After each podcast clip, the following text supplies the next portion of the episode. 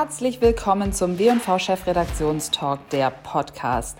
Jeden Monat sprechen wir, die W&V Chefredaktion, mit einigen der spannendsten Köpfe der Branche zu Themen, die uns bewegen. Wir zeichnen den Talk als virtuelle Konferenz auf und hier im Podcast können Sie die Gespräche auf der Tonspur nachhören. Wir, das sind Rolf Schröter und ich, Verena Gründel. Und jetzt gehen wir direkt rein. Viel Spaß!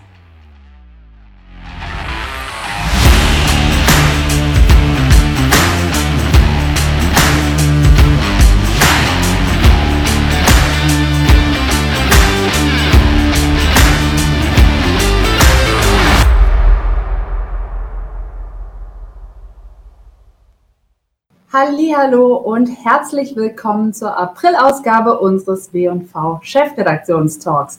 Mit dabei wie immer unser Chefredakteur Rolf Schröter und unsere Chefredakteurin Verena Gündel. Vielen Dank. Ja, wie ihr seht, hat sich bei uns einiges getan. Die Kulisse ist neu.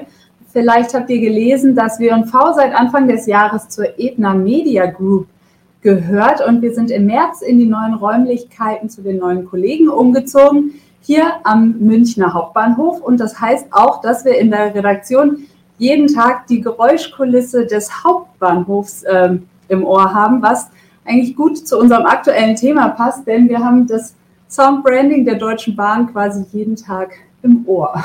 Ja. Und um Sound geht es auch in unserer neuen Ausgabe, in unserer Printausgabe der W&V, die morgen erscheint. Und es lohnt sich reinzuschauen. 100 Seiten zum Thema Sound. Ähm, eine sehr gute Ausgabe diesmal geworden. Gerne lesen. Auf jeden Fall. Mhm.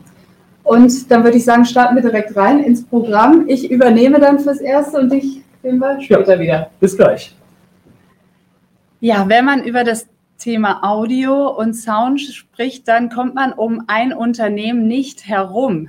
Spotify dominiert den Musikmarkt und inzwischen auch den Podcastmarkt. Ich habe ein paar Zahlen zum Staunen mitgebracht. Mehr davon könnt ihr in der aktuellen Ausgabe nachlesen. Spotify hat weltweit 345 Millionen Nutzerinnen und Nutzer und fast die Hälfte davon, nämlich 155 Millionen, bezahlen auch tatsächlich für den Zugang. Das Unternehmen ist in 178 Märkten aktiv und wir haben heute, ich freue mich besonders, den frisch gebackenen Europachef von Spotify hier bei uns auf der Bühne. Seit März ist Michael Krause General Manager Europe. Herzlich willkommen, Michael. Ja, hallo Verena, vielen Dank für die Einladung und äh, genau, freue mich aufs Gespräch. Nochmal herzlichen Glückwunsch, nachträglich sozusagen, ähm, ja, zu dieser, zu dieser Position. Ähm, ja, der Hörermarkt hat sich in den letzten zwölf Monaten wahnsinnig schnell geändert. Ich habe ähm, mitbekommen, dass sich zum Beispiel die Zahl eurer Podcasts auf 50.000 mehr als verdoppelt hat. Mal ganz allgemein gesagt, wie wandelt sich das Hörerverhalten aktuell? Was beobachtet ihr? Genau, du hast es gesagt, auf jeden Fall gibt es weiter einen Boom auch im Podcast-Bereich, was die Anzahl der Podcasts angeht, also 2,2 Millionen weltweit. Und das sind ja auch nur die Episoden und die 50.000, die wir jetzt in Deutschland haben, sind ja auch jeweils die, äh, die Podcasts äh, insgesamt und nicht die Episoden, Entschuldigung, so wollte ich sagen. Ähm, das heißt, das Gesamtangebot an äh, hörbaren Episoden steigt. Ähm, und jetzt in diesem Jahr äh, hat sich natürlich auch ein bisschen was gewandelt. Wir haben gesehen, ähm, dass es vor allem auch bei den News-Formaten mehr Abrufzahlen gibt. Ähm, da haben wir mittlerweile auch einige eigene gelauncht. Jetzt gerade kürzlich FOMO, ein etwas jüngeres News-Format, das auch täglich rauskommt, wo man die News des Tages, die man vielleicht verpasst hat, Nachmittag nochmal nachhören kann ähm, aber auch die großen äh, News-Podcasts der öffentlich-rechtlichen, wie zum Beispiel das Coronavirus-Update vom NDR, ähm, waren natürlich jetzt in den letzten zwölf Monaten sehr nachgefragt aufgrund der aktuellen Situation. Du hast gerade schon gesagt, News äh, trendet sozusagen. Welche Genres ähm, sind besonders beliebt oder wie muss ein Podcast heute aussehen, damit er erfolgreich ist? Weil diese Testphase, kann man ja sagen, die ist äh, mittlerweile vorbei. Genau, ich würde auch sagen, Podcasts sind wirklich jetzt im Mainstream angekommen ähm, und es gibt verschiedene große Erfolgsformate, große Erfolgsgenres. Ähm, aller vorderst tatsächlich Entertainment, äh, Comedy, ähm, Sachen, die einen im Alltag begleiten. Ähm, Podcasts sind ja auch ein sehr guter Begleiter für diverse Situationen und ähm, die beiden Flagship-Formate und auch die sogar weltweit äh, zu den Top-Formaten gehörenden äh, aus Deutschland sind tatsächlich gemischtes Hack und Fest und Flauschig als Entertainment-Podcast. Ähm, aber auch der Bereich True Crime ist weiter ähm, sehr stark und äh, eben jetzt in diesem Jahr auch nochmal stärker, aber vorher auch schon stark sind tatsächlich News. Also Information, Entertainment ähm, und generelle Ablenkung vom Alltag sind das, was Podcasts, glaube ich, sehr stark machen, verbunden mit einer äh, Intimität und ähm, der, der sozusagen Verbundenheit, die man mit den Podcastern empfindet, wenn man sie direkt im Ohr hört und quasi mit dabei ist am Gesprächstisch gefühlt. Ähm, gibt es denn auch auf der technischen Seite Innovationen oder Dinge, die, die jetzt anders gemacht werden, weil sie einfach hochwertiger sind oder weil sich der Markt wandelt? Ja, auf jeden Fall. Also generell haben wir schon gemerkt, dass sich die Produktionsqualität eindeutig verändert hat. Die Produktionsmittel äh, sind immer leichter verfügbar. Das ist bei Podcast ja sowieso schon eine geringere Hürde als im Musikbereich zum Beispiel, äh, wo es auch schon sehr viel demokratischer geworden ist. Aber im Endeffekt kann jeder ja einen Podcast ähm, selber kreieren, zum Beispiel mit Anchor, ähm, dem, dem, der App, wo man direkt einfach Podcast aufnehmen kann. Und da gibt es auch sehr viel Weiterentwicklung. Also zum einen, dass man auch dann WordPress, WordPress-Blogs direkt in Podcast verwandeln kann. Ähm, wir arbeiten auch an Live-Formaten, haben jetzt gerade Locker Room übernommen, ähm, sodass auch dann Live-Podcasts möglich sein werden. Ähm, und generell äh, haben wir auch schon viele Tests äh, in anderen Ländern gemacht, die wir uns gerade anschauen und auswerten, wie zum Beispiel Videopodcast, ähm, aber auch Kombinationen aus Musik und Podcast, ähm, Music and Talk, was wir schon das bekannteste Format, würde ich sagen, ist äh, der Laber-Podcast. so würde ich ihn mal nennen. Ähm, ist das ein Thema, mit dem man heute noch jemanden quasi an den Kopfhörer bekommt? Ja, Laber-Podcast ist natürlich eigentlich ein sehr despektierliches Wort, aber ich, verstehe natürlich, wo er herkommt, weil es äh, gefühlt so ist und ähm, gerade jetzt so der, der größte Laber-Podcast äh, zelebriert das ja auch so ein bisschen und Tommy betont das auch in vielen Interviews, dass es tatsächlich darum geht, dass die beiden sich treffen und freundschaftlich unterhalten und es tatsächlich dann ein Gespräch ist, dem man, dem man zuhören kann. Ähm, natürlich wissen wir, dass da schon auch Vorbereitung mit drin steckt und dass natürlich da auch Formate und äh, auch die Ritualisierung und die Rubriken, die immer wiederkehren, die, die Running Gags, ähm, die dazu führen, dass sich ähm, Konsumentinnen da entsprechend auch als InsiderInnen fühlen und ähm, da ein, eine, eine Habitualisierung äh, entwickelt und man dann immer wieder reinhört. Ähm, hat es noch eine Zukunft? Ich glaube schon. Es gibt sicherlich noch spannende Stimmen, es gibt spannende Gespräche. Ähm, aber in dem Bereich gibt es natürlich auch schon sehr viel Angebot. Und ich glaube, dass in vielen anderen Nischen noch sehr viel mehr Möglichkeit ist zu wachsen. Ähm, und das sehen wir auch, dass da immer mehr noch besetzt wird und immer spannendere Themen und, und äh, ja, mehr Vielfalt auch noch entsteht auf der Plattform. Und bei dem Laber-Podcast ist es auch so, dass der momentan noch sehr männerdominiert ist auch da schauen wir, dass wir da auf jeden Fall auch eine größere Diversität auf der Plattform noch zur Verfügung stellen. Zum Beispiel unseren eigenen Originals, wo wir ein deutlich höheres Verhältnis auch haben, was jetzt dann auch weibliche Hosts angeht. Da sind noch Potenzial. Die meisten eurer Podcasts sind ja fremd gehostet neben den Originals. Ähm, die Originals vermarktet ihr auch selber. Dafür habt ihr, soweit ich weiß, auch eine eigene Kreativeinheit. Was sind da eure Learnings? Wie ist Werbung im Podcast besonders erfolgreich? Kannst du da vielleicht ein paar Tipps geben? Ja, äh, also generell hat sich auch in der Vermarktung von Podcasts ja einiges getan. Äh, das Gute ist, dass äh, ZuhörerInnen bei uns auf der Plattform Podcast-Werbung akzeptiert haben. Es gibt diverse Studien dazu, die im Schnitt eigentlich immer sagen, dass sowas bei knapp 80 Prozent der ZuhörerInnen entsprechend sagen, dass Podcast-Werbung für sie total okay ist und verstanden wurde, dass das zu dem Geschäftsmodell und zu dem Angebot dazugehört auch bei unseren Premium-Kunden, die ja entsprechend dann auch bei dem Podcast die Werbung ähm, mit ausgespielt bekommen, weil es ja in das Format eingebaut ist. Ähm, ansonsten sehen wir, ähm, dass natürlich jegliche Art von Werbung, die auf den Inhalt abgestimmt ist, sei es jetzt inhaltlich oder sogar vom Host am Anfang vorgelesen, äh, sehr gut funktioniert. Ähm, aber haben auch viel technische Innovationen äh, in dem Bereich noch reingebracht, so dass wir jetzt auch dynamische äh, Werbung in die Podcasts reinbringen können, mit denen sich auch alte, Katalog-Episoden noch verkaufen lassen, äh, wo sich noch besser targeten lässt und wo im Grunde die ganze Kraft der Gott, das klingt sehr marketingmäßig, Kraft der Werbung sozusagen sich voll entfalten kann. Ähm, äh, und alle, alle Details dazu findet man auf unserer Seite äh, Spotify for Advertising, wo man nochmal auch ganz gute Beispiele vielleicht findet äh, von, äh, von Marken, die das schon ausprobiert haben und äh, ganz gute Case Studies. Wir haben jetzt bisher nur über Podcasts gesprochen. Und soweit ich weiß, wird Werbung im Musikstream nicht so gut akzeptiert wie in Podcasts. Wie kann man denn die Werbung dort verbessern, dass da eine höhere Akzeptanz herrscht oder was funktioniert aus eurer Erfahrung da, da besonders gut? Ähm, naja, generell ist Werbung im Musikbereich ja auch gelernt. Also für den äh, werbefinanzierten Bereich von Spotify haben wir das zum Start auch mit gehabt. Das ist auch ein Teil unseres sozusagen Erfolgsmodells, dass wir ein Freemium-Modell haben. Ähm, ich finde das auch sehr wichtig und auch gerade selbst für Bezahlabonnentinnen, äh, die dann wissen, sie können theoretisch immer auch auf den werbefinanzierten Bereich zurückfallen, wenn sie äh, das Abo mal äh, sich nicht mehr leisten können oder wollen. Ähm, und die Werbung da ist ja im Grunde auch gelernt. Ähm, natürlich stört sie da ein bisschen mehr und wir haben auch noch ein paar andere, äh, ja, ein paar andere Features, die eben dann nur dem Premium-Bereich vorenthalten sind, sodass das Paket dann eben für die meisten Kundinnen dann reizvoll genug erscheint, in den bezahlten Bereich auch zu wechseln. Aber auch im Free-Bereich äh, haben wir gute Erfahrungen, haben tolle Kampagnen gemacht, äh, auch sehr innovative Sachen, wo zum Teil zum Beispiel erkannt wird, dass sich ähm, eine Kundin im Auto befindet und entsprechend ähm, dann auch autobasierte Werbung ähm, ausgespielt werden kann. Ähm, oder wenn jemand natürlich dann das Handy im quasi sichtbaren Bereich hat, dann eben auch Videowerbung ausgespielt werden kann zwischen der Musik.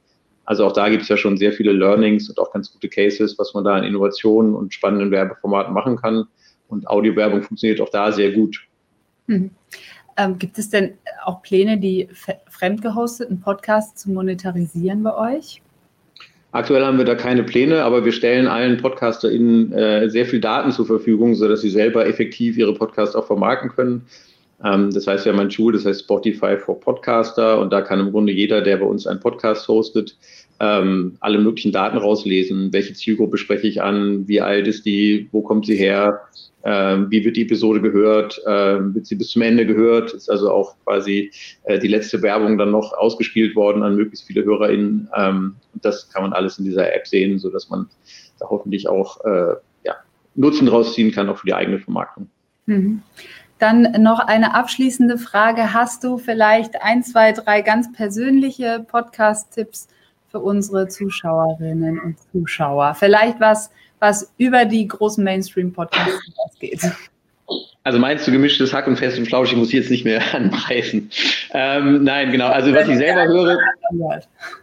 Genau, was ich selber gerade gehört habe, was ich sehr spannend fand, ist die Produktgeschichte von Spotify. Äh, die hat unser äh, Chief RD-Officer selber eingesprochen und spricht da mit unserem Gründer, aber auch diversen Weggefährten. Das ist auf jeden Fall, war für mich selber gerade so sehr äh, ein sehr krasser, intimer Einblick, wie Spotify eigentlich entstanden ist und wie es kurz davor war, auch zu scheitern, mal äh, Investitionsrunden, die heikel waren und so weiter. Das war eine mega, mega spannende Geschichte. Ähm, und die zwei deutschsprachigen Podcasts, die ich vielleicht jedem ans Herz legen möchte, ist tatsächlich einmal die Dokumentation über Hanau, die wir gemacht haben äh, weil die wirklich sehr intim ist und sehr aufwühlend, fand ich auch. Und ähm, das Thema nochmal sehr gut beleuchtet hat, auch viele Fragen aufgeworfen hat, wo wir auch mit den also wirklich AktivistInnen aus, der, aus dem Bereich und, und JournalistInnen aus dem Bereich äh, zusammengearbeitet haben. Ähm, und ein Format, was mir selber auch sehr gut gefällt, was vielleicht so ein bisschen dann ein entertainigerer Teil ist und wo es demnächst äh, auch nochmal News gibt, ist Jokes. Ähm, das ist ein Format vom äh, Comedy-Künstler ähm, Till Reiners, der da ähm, andere Comedy-KünstlerInnen interviewt und ein bisschen hinter die Kulissen blickt, hinter diese ja doch auch sehr vielfältige und spannende Szene. War auf jeden Fall nochmal ein guter Blick auch auf, auf diese Akteure aus der Branche, ähm, mal von so einem anderen Blickwinkel abseits der Bühne. Okay, vielen Dank. Und welchen News-Podcast äh, hörst du jeden Tag, um dich abzudaten? Äh, morgens höre ich gerne äh, Apokalypse und Filterkaffee und nachmittags dann FOMO, um zu gucken, dass ich wirklich nichts verpasst habe. Okay, vielen Dank. Ähm, vielleicht habt ihr da draußen, liebe Zuhörerinnen und Zuhörer, auch Lust, in unseren Chat noch eure Lieblingspodcasts reinzuschreiben. Ähm, da ist bestimmt auch noch die eine oder andere Inspiration dabei. Ähm, aber an dich, äh, Michael, sage ich vielen herzlichen Dank. Schön, dass du dabei warst und dir die Zeit genommen hast. Sehr und, gerne. Ähm, den Wir und Frau Chefredaktionstalk gibt es im Nachgang ja auch noch als Podcast. Das heißt, das wäre dann jetzt mein Tipp, nachdem du den Spotify-Podcast angeteasert hast. Mache ich das Sehr jetzt gut. auch einfach mal. Äh, vielen lieben Dank. Wie gesagt, ähm, liebe Grüße ins Homeoffice und hoffentlich bis bald. Vielen Dank und noch viel Spaß. Dankeschön. So, und damit übergebe ich an meinen Kollegen Rolf, der schon den nächsten Gast für euch hat. Bis später. So, hallo, da bin ich wieder. Ähm, ja, ich begrüße hier vor der Kamera äh, Michele Arnese. Michele ist äh, Global CEO und Creative Director von AMP, der Sound Branding Agentur hier in München. Ja, willkommen, lieber Michele. Ähm, wir reden ja heute über Sounds und jeder Mensch hat ja so bestimmte Sounds, die er besonders gerne mag oder gar nicht ausstehen kann. Welchen Sound magst du überhaupt nicht und welchen magst du besonders gerne? So, erstmal willkommen alle und äh, danke, danke Rolf für die Einladung und ähm, danke auch für die Frage. Das, das Gute ist, äh, ich interpretiere mal Sound als Geräusch am besten, weil wenn ich darüber spreche und das Geräusch nicht höre, äh, stört mich nicht. Äh, unser Gehirn ist nämlich auch so programmiert, ähm, die Geräusche, die ich nicht mag, ist, wenn ich äh, mit der Gabel äh, in einen Topf kratze. wenn wir, sozusagen, also Metall auf Metall, das mag ich überhaupt nicht. Das, das Geräusch äh, äh kann ich nicht ausstehen. Und äh, was mag ich? Also, äh, bleiben wir in der Küche. Ich mag gerne die Geräusche andererseits, wenn Dinge brutzeln oder kochen oder angebraten werden ich mache diese Geräusche, das ist für mich wie äh, ein bisschen ein Orchester. Ich höre mal die Zwiebeln, die äh, vor sich hin äh, äh, anbraten und ähm, die, der Hamburger wird gerade so fertig. Ich kann auch anhand dieser Geräusche auch erkennen, wie weit ist das? Weil manchmal in der Küche ist sehr chaotisch. Ich muss nicht alles gucken. Ähm, ich kriege das irgendwie so mit. Ich, werde, ich, werde, ich, musste wahrscheinlich zu Wetten das gehen. und, ähm, aber das mag ich schon sehr gerne, weil das ist ein sozusagen etwas entsteht und diese Geräusche äh, finde ich ganz toll. Mhm. Es gibt auch. Ja, Entschuldigung. Hm? Ja, Entschuldigung. Sorry. Ja. Ähm, nein, es, es, es, sind so äh, Geräusche für mich, äh, es gibt so einen Trend, äh, es gibt äh, Leute, die sagen, diese Geräusche sind satisfying, also befriedigend. Und es gibt eine ganze Reihe von, äh, äh, von diesen ASMR-Videos natürlich abgesehen, aber es gibt so Geräusche, die die Leute auch gerne kommentieren und sagen, das ist echt befriedigend. wir machen gerade eine Recherche für einen Kunden und wir sind gerade in der Game-Industrie und Leu Leute finden zum Beispiel das Geräusch von der Nintendo Switch, wenn du den Controller quasi reinschiebst, finden sie diesen, dieses Geräusch unfassbar befriedigend, so sehr, dass sie gerne das immer wieder tun, um das Geräusch zu, zu hören. Ähm, ich kann das schon nachvollziehen, ja. Ja, kann ich auch nachvollziehen. Man merkt auch, dass Kochen deine Leidenschaft ist und äh, äh dass es sehr angenehme Geräusche gibt. Kochen ist ja weltweit äh, äh, kulturell verankert. Gibt es denn kulturelle Schnittmengen von Sounds, die weltweit prinzipiell immer positiv wirken, egal wo die Menschen sich aufhalten? Jein, also wir müssen unterscheiden. Also es gibt natürlich äh, gewisse Tonhöhen und Klangfarben und gewisse Schnelligkeit, äh, mhm. die natürlich äh, äh, steigen die Erregung. Also das funktioniert überall auf der gleiche Art und Weise. Ähm, aber Musik, wie Musik dann wirkt, äh, äh, positiv oder negativ, das hängt natürlich schon, oder traulich, fröhlich, also die, die Emotionen, die mit verbunden sind, hängt schon sehr stark durch unseren, äh, von unserem kulturellen Hintergrund also wo, wo das stattfindet. Man kann äh, generell sagen, dass äh, wohlklingende Musik ähm, sozusagen ähm, glücklich macht, ja, mhm. generell und universell auch, insbesondere wenn sie überrascht. Mhm. Diese, dieses Phänomen kann man in jedem Kulturraum beobachten und äh, diese Überraschungseffekte bei Musikhören, äh, die lösen die Produktion von Dopamin aus und das macht uns einfach glücklich in diesem Moment. Und deshalb äh, hören wir immer wieder gerne sehnsüchtig nach diesem Moment der Überraschung, weil das ist, was uns äh, glücklich macht. Es gibt sehr viele Beispiele. Generell ähm, weltweit, also wenn wir jetzt nicht über Geräusche, sondern eher über Musik sprechen, äh, weiter äh, gibt es äh, die Pentatonik, die kulturell, das sind fünf Noten und die funktionieren in jedem Kulturraum sehr gut. Also die kann man sozusagen sowohl in China als auch in Afrika, als auch in der abendländischen äh, Musik übersetzen. Und das funktioniert jedenfalls sehr gut. Deshalb alles, was in der Pentatonik ist, kann man sagen, kann man universell verstehen, also nachvollziehen und, und verstehen. Es gibt auch andere Dinge, die damit verbunden sind. In der Pentatonik ist zum Beispiel die sogenannte Rufterz. Hallo, Das ist, wie äh, unsere Mutter uns auch immer wieder gerufen hat, als wir natürlich irgendwo versteckt waren und natürlich nicht zu finden waren. Das funktioniert, oder der Kuckuck, ja.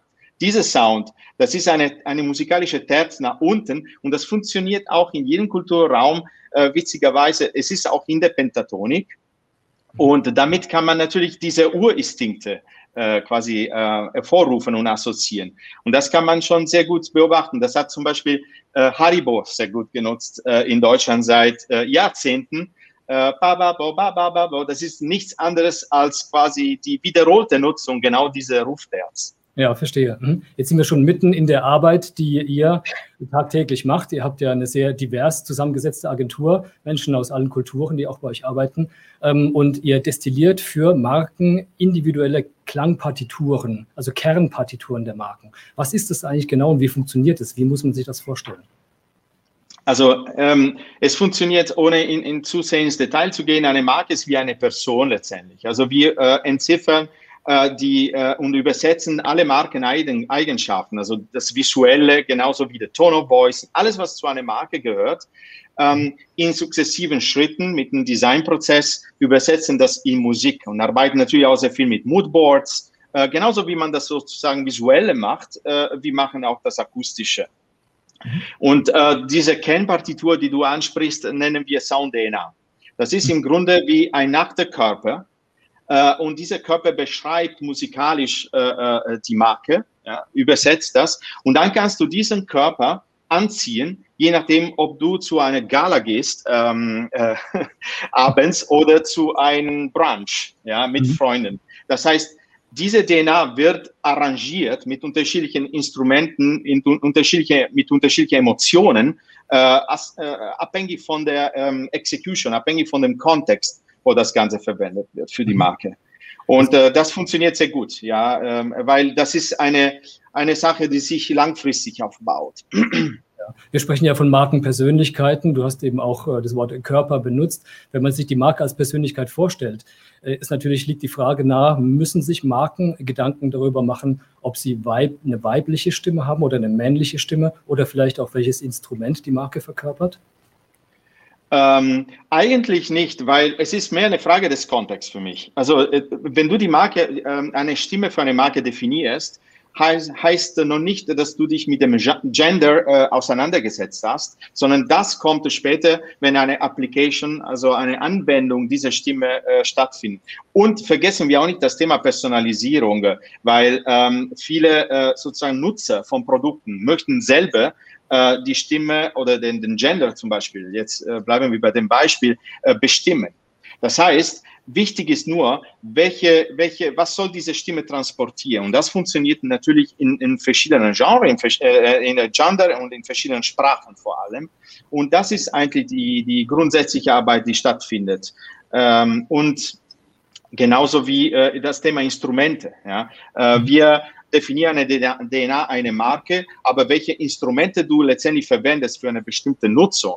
Äh, wir machen gerade Arbeiten mit ShareNow in, im Bereich Mobilität. Ne? Und das ist die, die Frage, wie verbinde ich die User Experience von ShareNow auf, in meine App mit dem, was die Marke in der Kommunikation auch macht. Und diese Verbindung ist sehr wichtig, weil dadurch die Brand Memory Structures äh, verstärkst, wenn du die Sachen irgendwie immer wieder findest in unterschiedlichen Touchpoints. Aber dafür natürlich die Instrumente, die du in einem Song, in eine bestimmte äh, äh, Werbe- oder äh, Paid-Media-Anwendung verwendest, sind ganz anders als das, was du dann in der App, in der User Experience verwendest. Dennoch, alles basiert auf der gleichen DNA. Mhm. Gut. Du hattest eben von Genres gesprochen. Ähm, um jetzt auf die ähm, Genres, die es so in den Branchen gibt, äh, zu kommen, ähm, kommt mir die Automobilbranche in den Sinn, weil ihr habt ja unterschiedlichste Marken aus unterschiedlichsten Bereichen, Mastercard, Deloitte, Kraft Heinz, aber ihr habt auch Mercedes-Benz als langjährigen Kunden. Und gerade im Automobilbereich ist es ja so, dass äh, Autos mit der Elektromobilität zunehmend geräuschlos fahren. Ähm, ist das eine Herausforderung für euch oder hat es Auswirkungen überhaupt auf eure Arbeit, dass Autos geräuschlos werden? Ähm, das hat Auswirkungen. Ich finde immer wieder äh, wichtig, dass die Ästhetik eines Produktes und die Ästhetik der Marke irgendwas mit, miteinander zu tun haben sollten. Das müssen wir natürlich akustisch. Es ist etwas so krass unmittelbar, dass du das äh, äh wirklich beachten solltest. Und wenn man sagt, es ist die äh, Zukunft, äh, es ist die Elektromobilität. Und was ist diese Zukunft? Diese Zukunft äh, klingt kalt oder klingt warm? Also wie klingt diese Technologie, die wir in den Autos ne, immer mehr einbauen?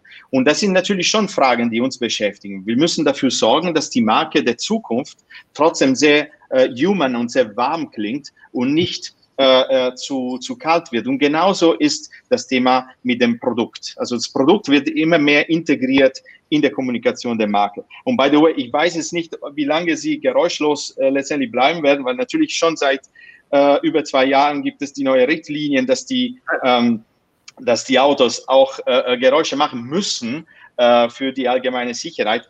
Und ich glaube, in ein paar Jahren werden wir die Autos wie jetzt, äh, so äh, wie die Benzinmotoren, werden wir die Autos anhand ihrer Geräusche, die E-Autos auch unterscheiden können. Also mhm. da ist wieder die Marke im Produkt drin. Ja, also es kommt, wie gesagt, die Marke steht im Vordergrund und nicht die einzelnen Produkte. Mhm. Korrekt, ja. Ja. Mhm. Ähm, BMW beispielsweise hat ja sogar äh, Komponisten, die sie beschäftigen, um äh, Sounds für Autos äh, zu kreieren. Ähm, wenn wir jetzt an Komponisten denken, gibt es denn einen Komponisten, den du ganz besonders schätzt?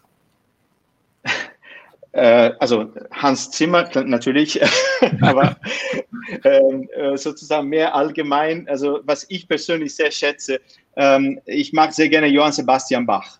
Äh, mhm. das ist für mich ähm, wirklich unglaublich, was äh, dieser Komponist äh, vor Hunderten, vor Jahren geschaffen hat, was die moderne Popmusik wirklich immer noch beeinflusst.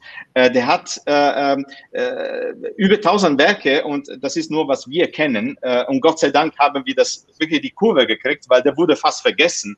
Und äh, äh Bach ist unglaublich, weil nicht nur, weil er zitiert wird. Also wir hören äh, äh, Songs von Eminem oder Blackbirds von den Beatles und wir hören immer wieder Bach da drin. Ja? Ähm, es ist unglaublich, was er geschaffen hat im Sinne der Wiederholung und äh, die Einprägsamkeit ne, durch die Wiederholung. Das heißt, ich memoriere etwas und gleichzeitig ich variiere es. Mhm. Und das spiegelt sich wieder in, in der Arbeit, die wir jeden Tag machen mit äh, Musik und Marken. Es ist wichtig, dass du eine Marke wiedererkennst. Es ist aber ebenso wichtig, dass du das immer wieder dem Kontext anpasst. Sonst äh, äh, sozusagen gibt es Ermüdungserscheinungen und das ist auch nicht die richtige Art und Weise, eine Marke akustisch zu übersetzen. Diese Flexibilität, das hat er super gemacht und äh, und er kreiert genau diese Momente der Überraschung, die einen glücklich machen. Deshalb, äh, ich mag ihn irgendwie immer noch sehr gerne. Mhm. Das heißt, du würdest ihn heute sofort einstellen, wenn er am Markt verfügbar wäre. Würde ich einstellen, ja. würde ich einstellen. Bräuchte wahrscheinlich einen Investor, um ihn zu bezahlen, aber ich würde schon einstellen. Ja, prima. Ja, Michaela, vielen, vielen Dank für das Gespräch. Das war sehr interessant. Ähm, und äh, wir kommen zu unserem nächsten Gast. Ähm, danke, danke euch. Danke. Vielen Dank, Michaela. Mach's gut. Ciao. Ciao. Wir kommen zu unserem nächsten Gast. Äh, ich begrüße hier ganz herzlich äh, Götz Ulmer. Götz Ulmer ist Chief Creative Officer bei der McCann World Group und im Prinzip auch so eine Art Bandleader dort seit neuestem. Ähm, lieber Götz, hallo, wie geht's? So, bist du schon auf Sendung? Du bist noch stumm geschaltet, wie ich sehe. Du musst dich noch entstummen. Anfängerfehler. Hallo, lieber Rolf, freue mich hier zu sein. Kennen, kennen wir ja aus den morgendlichen Konferenzen. Schlimm. ja, hätte mich auch gewundert, wenn heute nicht so was äh, Kleines, äh, Nettes vorkommt. Ja, lieber Götz, ähm, mal, du kommst ja von äh, Jung von Matt, wo du im Prinzip äh, eine halbe Ewigkeit gearbeitet hast. Ähm, ja. Warum jetzt ausgerechnet McCann? Also nach 25 Jahren Jung von Matt, ähm, es hat dann auch mehrere Gründe gehabt, äh, warum, können wir ja auch gleich nochmal drüber reden, ähm, bin ich dann zu, zum Entschluss gekommen, dass das vielleicht nicht mehr das Richtige ist für mich, dann doch tatsächlich. Und nach so langer Zeit schien mir ähm, McKen auch die spannendste Aufgabe von allen zu sein oder zumindest die größte Herausforderung. Äh, vielleicht auch, weiß ich nicht, die unmöglichste, weswegen es auch so spannend gemacht hat, ähm, zumindest für mich, ähm, weil einfach nur so ein bisschen eins höher, eins runter, ein bisschen, das, ein bisschen quer, das fand ich nicht so gut. Es musste schon was ganz anderes sein und auch eine sehr spannende Aufgabe. Und das fand ich äh, bei der McKen auf jeden Fall. Äh, zumal das ja eben international ein wahnsinnig kreatives Netzwerk ist, äh, was sie da seit Jahren immer raushauen, immer wenn man guckt, äh, was einem gut gefällt, ob Fearless Girl oder Dumb Way to Die oder Mission to Mars oder was alles gibt. Mhm. Und du guckst nach, von wem es ist, ist es meistens äh, äh, McKen. Nur halt in Deutschland nicht so richtig, äh, was die kreative Seite anbelangt. Und das fand ich äh, nach all der Zeit bei Jungformat sehr, sehr spannend. Also kriegt man das nochmal hin? Äh, schafft man das? Man hat ja auch schon andere Leute, die sowas angegangen haben, verglühen äh, sehen. Mhm. Und irgendwie fand ich spannend. Ja. Gut, es ist jetzt die eine Seite und äh, wenn man auf McCann schaut, da gibt es einiges zu tun, aber du warst ja jetzt ein Vierteljahrhundert lang bei Jung von Matt und hättest im Prinzip auch noch länger bleiben können. Jetzt mal ganz im Ernst, da stimmt doch irgendwas nicht bei denen, oder?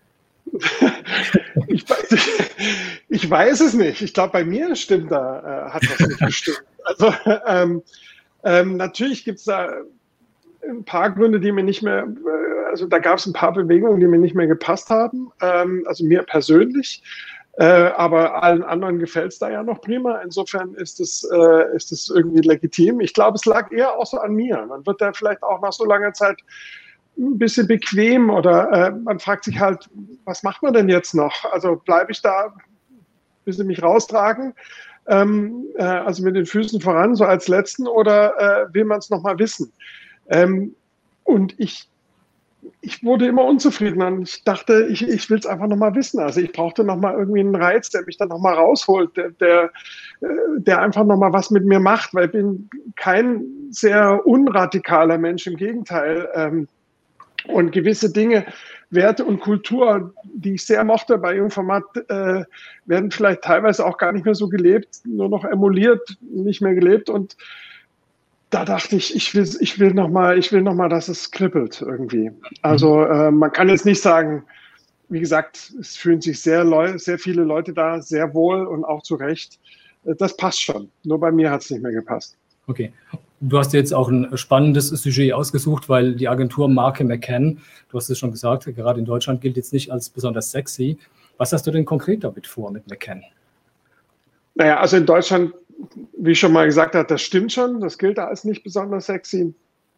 Ähm, und das fand ich aber auch das Spannende daran. Also äh, dafür, dass das nicht so sexy ist, dass es äh, nicht dieselbe Liga ist. Also schafft man es, so eine Marke, die eigentlich für was steht und einer äh, der tollsten Claims äh, der, der Werbeindustrie hat, nämlich Truth Well Told, äh, schafft man es, ähm, äh, das in Deutschland auf ein Niveau zu bringen, ähm, äh, wo man dann auch äh, wieder nach New York gehen kann und sagen kann, Tata, hm. hier ist Deutschland, damit habt ihr nicht gerechnet. Das fand ich äh, spannend. Und übrigens, als ich damals äh, bei der Anbahnung mit Rob Riley äh, gesprochen habe, den ich erkenne aus der, aus der One-Show, also Moncho-Vorstand, ähm, als der damals von Bogowski zu McKen ist, haben ihn alle für verrückt gehalten. Genauso wie die Jungs aus London, die vor zwei Jahren mit 20 Kannlöwen zurückgekommen sind. Äh, die haben sie auch alle für verrückt gehalten. Und bei mir so ein bisschen ähnlich. So, was willst du denn von der McKen?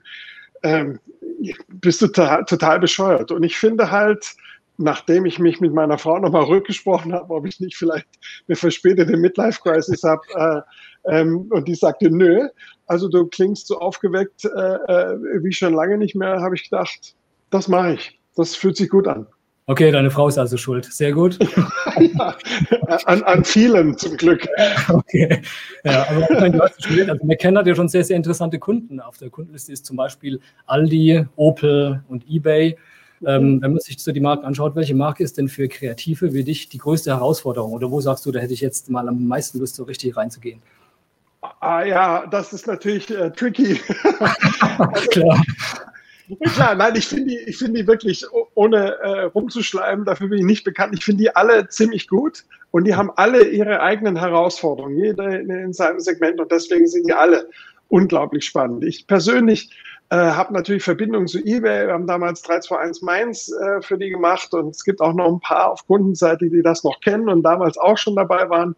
Das ist also schön, da so ein Full Circle hinzulegen, weil die Herausforderungen jetzt für eBay sind ganz andere als die 321 Mainz. Äh, fast schon gegenteilig, dass die Leute denken, da gibt's nur Auktionen. Äh, das finde ich ganz spannend.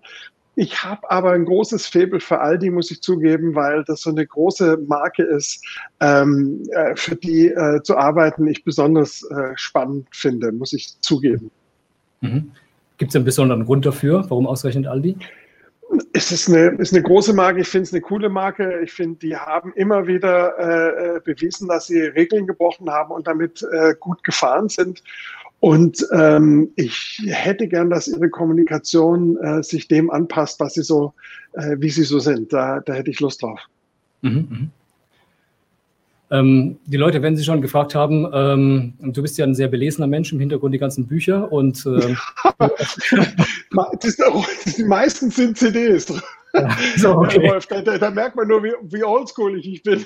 Ja, genau, wie kurzsichtig ich mittlerweile bin. Ich hatte es nicht erkannt. Genau. Gut. Aber ja. apropos Musik, ähm, du bist ja Schlagzeuger und wir haben ja, ja. Äh, heute auch über Sound ne? und hörst gern Heavy Metal, äh, soweit ich weiß. Mhm, was, mich, äh, was ich mich schon immer gefragt habe, wir sind ungefähr gleich alt. Äh, was ist eigentlich der Unterschied zwischen Speed Metal und Thrash Metal? Kannst du das kurz erklären oder vielleicht sogar noch besser vorführen? Ja, vorführen äh, äh, ist schwer, ähm, weil ich, ich gucke gerade, habe ich Stöcke rumliegen. Nee, ich habe zwar eine Trommel da rumliegen, aber keine ich Stöcke. Der nicht rein kann, aber. ja, genau. Na, also die Frage ist, ist sehr tricky. Ich frage mich, wie du da drauf kommst, weil das ist so eine echte Nerdfrage.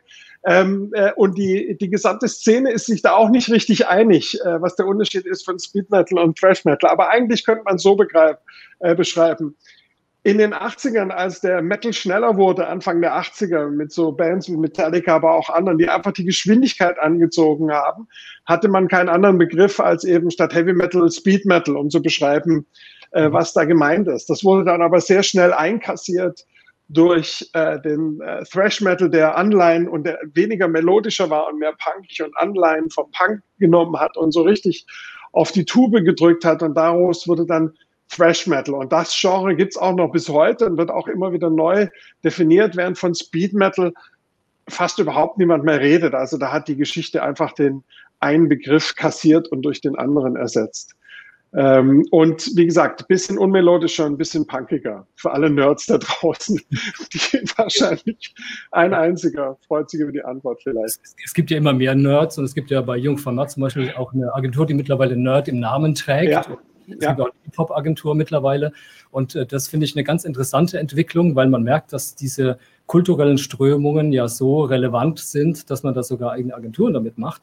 Und mhm. ähm, das wäre nochmal eine Frage, die mich wirklich interessieren würde, weil es gab früher, als wir noch jung waren, ja Metaler, Punker, Rocker und so. Und heute ist die Musik ja. viel diverser geworden. Und überhaupt mhm. Kultur viel diverser. Ist es schwieriger geworden für Kreative, große Kreativideen zu entwickeln, weil die kulturellen Schnittmengen werden ja eigentlich immer kleiner. Das stimmt. Ähm, also, komplexe Frage. Ähm, das stimmt. Also ich stotter schon ein bisschen, merkst du schon. Ähm, also die großen Kreativideen zu entwickeln, ist genauso einfach oder schwierig wie früher. Die Dachgedanken werden etwas genereller, um all diese Strömungen drunter packen äh, zu können. Das heißt, mit diesen etwas generelleren Dachgedanken kann man dann heute nicht mehr so punkten wie früher, als man dann speziell war, sondern muss gucken, dass es eben ein Gebilde ist, unter dem sich viel anordnen lässt. Aber das, was sich dann eben unten äh, anordnen lässt, also was du gerade äh, beschreibst, ist immer diverse werdende. Da wird es dann eben spannend. Äh, spannend. Ob man jetzt daraus was ableitet äh, und äh, sich spezielle Agenturen aufmacht, weiß ich nicht. Aber man ist gut beraten, äh, in seine Agenturen ähm, das abzubilden, äh, was draußen eben auch gelebt wird. Also dass man sagt, äh, wir haben äh, äh, möglichst diverse Leute da aus allen Ländern, aus allen äh, Geschlechtern, aus allen sexuellen Vorlieben, aus allen Musikvorlieben, aus allen Filmvorlieben, um dann im Prinzip darauf äh, rückgreifen zu können und das abbilden zu können. Wie gesagt, wenn jetzt jemand nur Hip-Hop-Ideen sucht, dann wäre es vielleicht besser, man geht zu einer Agentur, die sich nur darauf äh, spezialisiert hat, oder man hat eben zwei, drei Freakinnen in der Agentur, äh, denen man das geben kann. Also für mich macht es das spannend. Wie gesagt, die großen Ideen, die das zusammenfassen, äh, die würden jetzt heute nicht mehr unbedingt äh, einen, einen Hund in dem Ofen vorlocken, weil sie zu allgemein und zu generisch geworden sind. Mhm.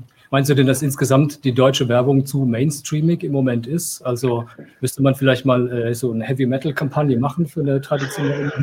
Na, ich ärgere mich immer über äh, die Darstellung von, von Heavy-Metal-Fans in der Werbung. Das stimmt mhm. nie. Also äh, wenn ich die immer sehe, das ist wie ein bisschen mit Kruftis, wo ich immer denke, geht es denn noch Stereotyper? Da hat ja auch keiner richtig aufgepasst. Äh, ähm, also ich finde ja, es ist gerade sehr mainstreamig geworden. Auch in Zeiten äh, von Corona äh, wird kaum etwas gewagt. Es auch das Arbeiten, finde ich, ist auch schwieriger geworden. Also es ist möglich, durchaus möglich, auch gut, wie einfach es möglich ist, äh, sieht man jetzt auch hier an diesem, an unserem Call. Aber ich finde, äh, es nimmt ein bisschen was von der, von der, von der Kraft, die man, die man sonst hat, wenn man, wenn man zusammenhockt. Das wird man auch bei den diversen Awardshows dieses Jahr sehen, dass die Ideen also bis auf die üblichen Highlights, aber das in, im Großen und Ganzen, das schon ein bisschen, äh, die Corona-Bremse merkt man, wird man schon merken, ja.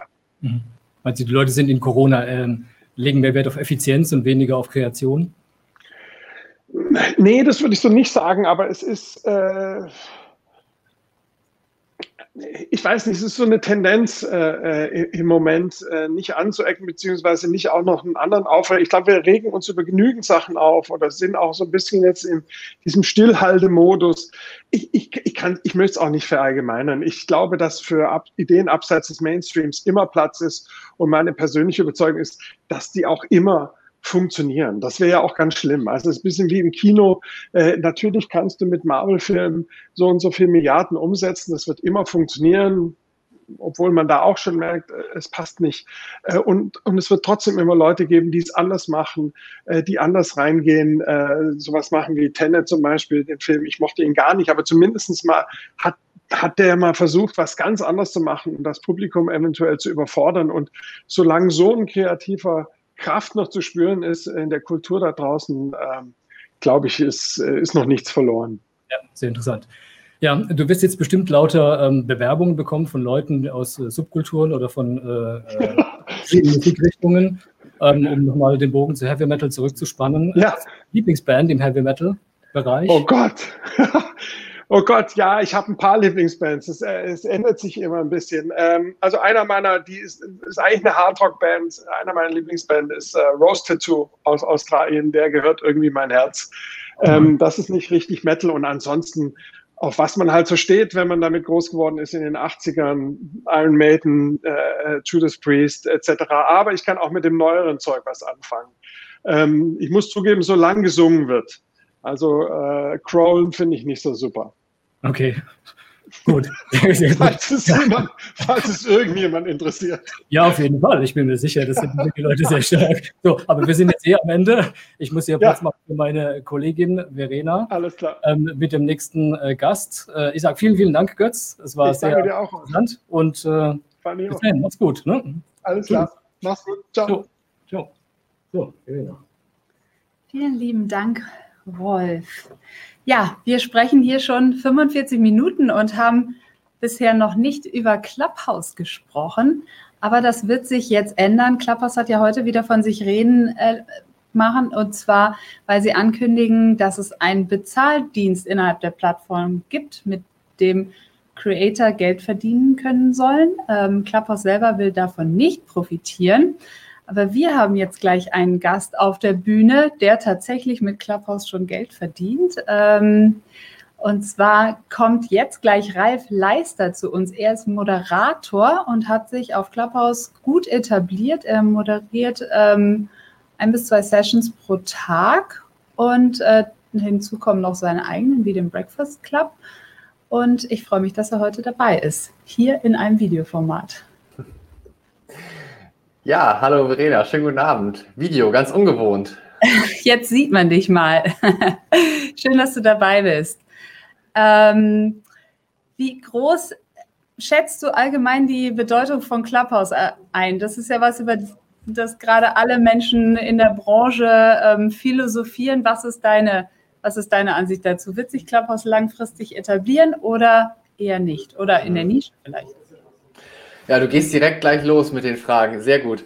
Also ich glaube, dass Clubhouse langfristig eine Daseinsberechtigung haben kann. Was mir immer ganz wichtig ist, ich, ich arbeite nicht bei Clubhouse, ich werde nicht von Clubhouse bezahlt oder ähnliches, sondern das ist alles quasi meine persönliche Meinung und Erfahrung.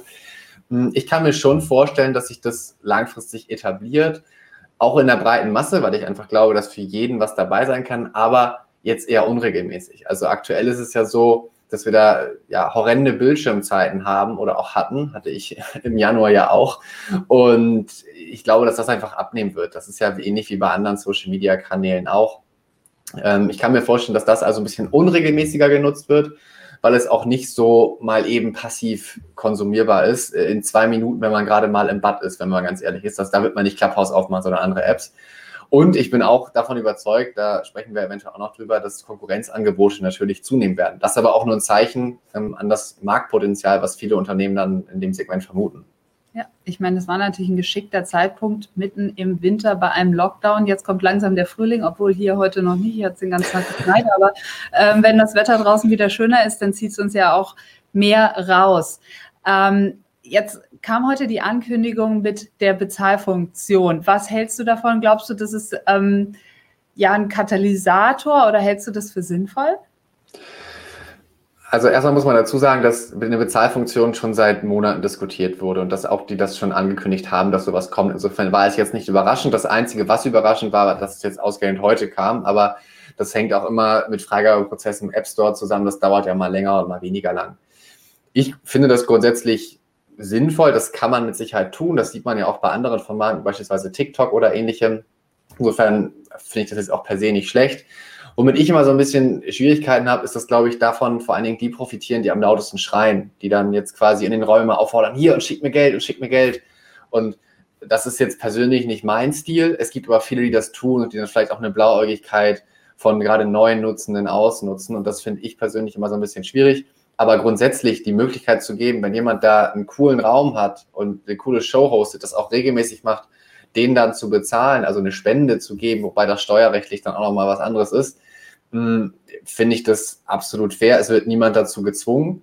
Und das einfach nur möglich zu machen über die App, finde ich gut. Es haben auch schon vorher welche ihren PayPal-Link oder so geteilt. Also es ist schon vorher Geld geflossen. Jetzt wird es halt nur über die App irgendwie institutionalisiert. Ja, Du hast eben schon ähm, darauf hingewiesen, Facebook, aber auch Twitter und jetzt kürzlich auch LinkedIn haben sozusagen Klone angekündigt. Die haben ja in ihrer Basis schon eine deutlich höhere Reichweite als Clubhouse. Ähm, hat Clubhouse dann überhaupt noch eine Chance? Und wie, was mich auch interessieren wäre, wie wäre es für dich? Würdest du die Plattform wechseln? Ja, also das ist eine Frage, die wurde mir jetzt in letzter Zeit häufiger gestellt. Ich glaube, Twitter ist mit Spaces ja ganz weit vorne mit dabei. Äh, Facebook und LinkedIn sind jetzt eher so ein bisschen Nachzügler, so wie ich das gesehen habe. Grundsätzlich habe ja beispielsweise Facebook schon gezeigt, dass sie sich auch durchaus von anderen Wettbewerbern inspirieren lassen können, Stichwort Stories oder ähnliches, wobei das ja auch nicht überall klappt. Also Facebook Stories klappt ja nicht im Vergleich zu Instagram Stories. Auch die Stories bei LinkedIn sind eher so, ein, äh, so eine Krücke, die jetzt nicht so richtig gut funktioniert. Also zumindest das ist meine Erfahrung. Deshalb würde ich sagen, es ist nicht alles Erfolgsversprechen, was die anfassen, aber die haben natürlich eine größere Reichweite. Der größte Painpoint, den Clubhouse gerade hat, und da arbeiten sie auch ganz aktiv dran, ist, glaube ich, die Exklusivität, dass sie ausschließlich für iOS verfügbar sind. Da haben sie jetzt für Mai angekündigt, dass sie da auch eine Android-Version rausbringen können. Und wenn sie das geschafft haben, dann sehe ich ehrlich gesagt nicht zu großen Wechseldruck, weil die App an sich schon enorm viele Features hat, die enorm gutes Community Building machen, dadurch, dass sie einmal wöchentlich die Gründer quasi zu den Nutzern sprechen und auch fragen, was sie noch eventuell Veränderungen haben wollen. Ich kann mir jetzt einen Mark Zuckerberg beispielsweise nicht wöchentlich in einem Raum davor stellen und fragen so, hey Leute, was können wir denn noch anders machen? Das, das passt für mich nicht, aber Voraussetzung, wie gesagt, dass sie Android schnell gelöst bekommen, weil alle, die Android haben, werden natürlich dann jetzt vielleicht eher zu Facebook oder zu Twitter gehen wenn das jetzt innerhalb der nächsten Tage, der nächsten Wochen live geht. Und ich muss für mich sagen, ich höre mir das natürlich an, aber man kann jetzt nicht verschiedene Plattformen gleichzeitig bespielen. Also das ist für mich jetzt auch einfach rein logistisch unmöglich. Und da gucke ich mir das jetzt einfach mal an, bin aber nach wie vor sehr, sehr gerne auch bei Clubhouse unterwegs, muss ich zugeben. Und habe jetzt auch keine großen Abwanderungen festgestellt, stand jetzt. Mhm.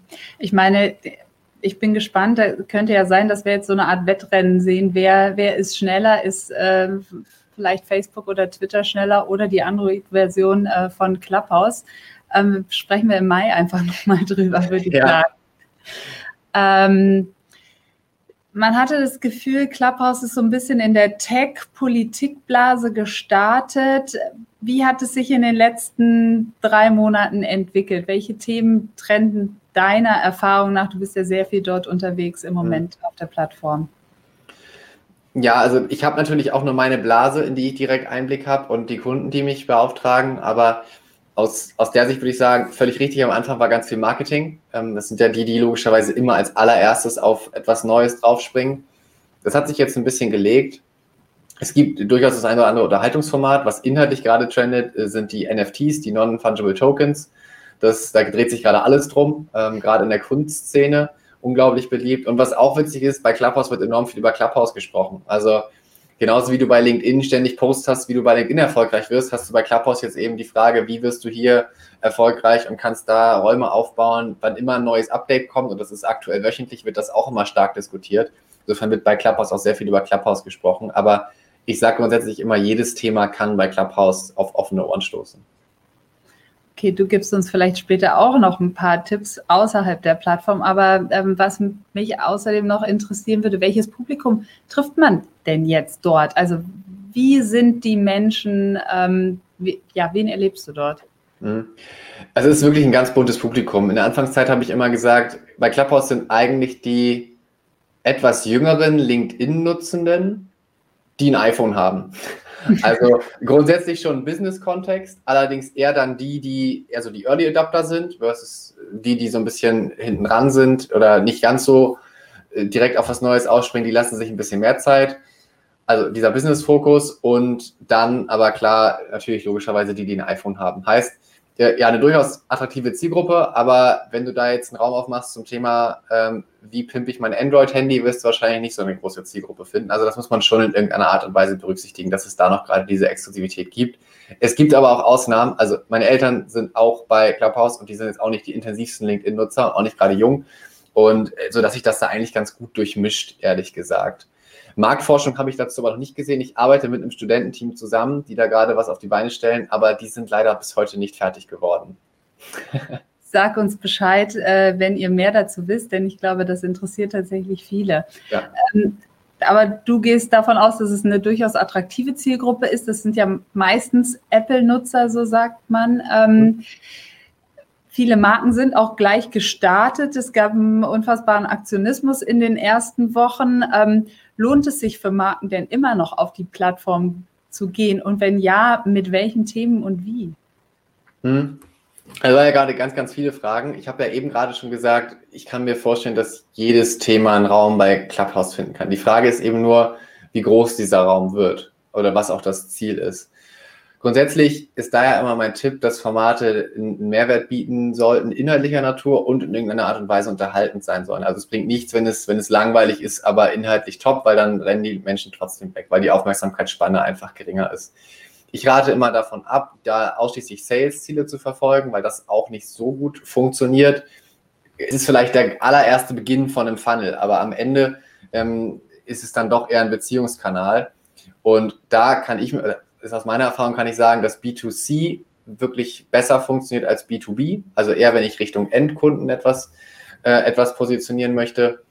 Aber ich würde da jetzt ehrlich gesagt gerade gar nichts ausschließen. Mit dem richtigen Konzept kann ich mir da so gut wie jede Marke vorstellen. Wichtig ist eben, dass das Konzept ist wichtiger als das Produkt beziehungsweise die Marke, die da präsent sein möchte, meiner Erfahrung nach. Also Konzept meine ich, wie, wie wird der Raum gefüllt? Was ist der Inhalt des Raumes, die Fragestellung, die Interaktion beispielsweise?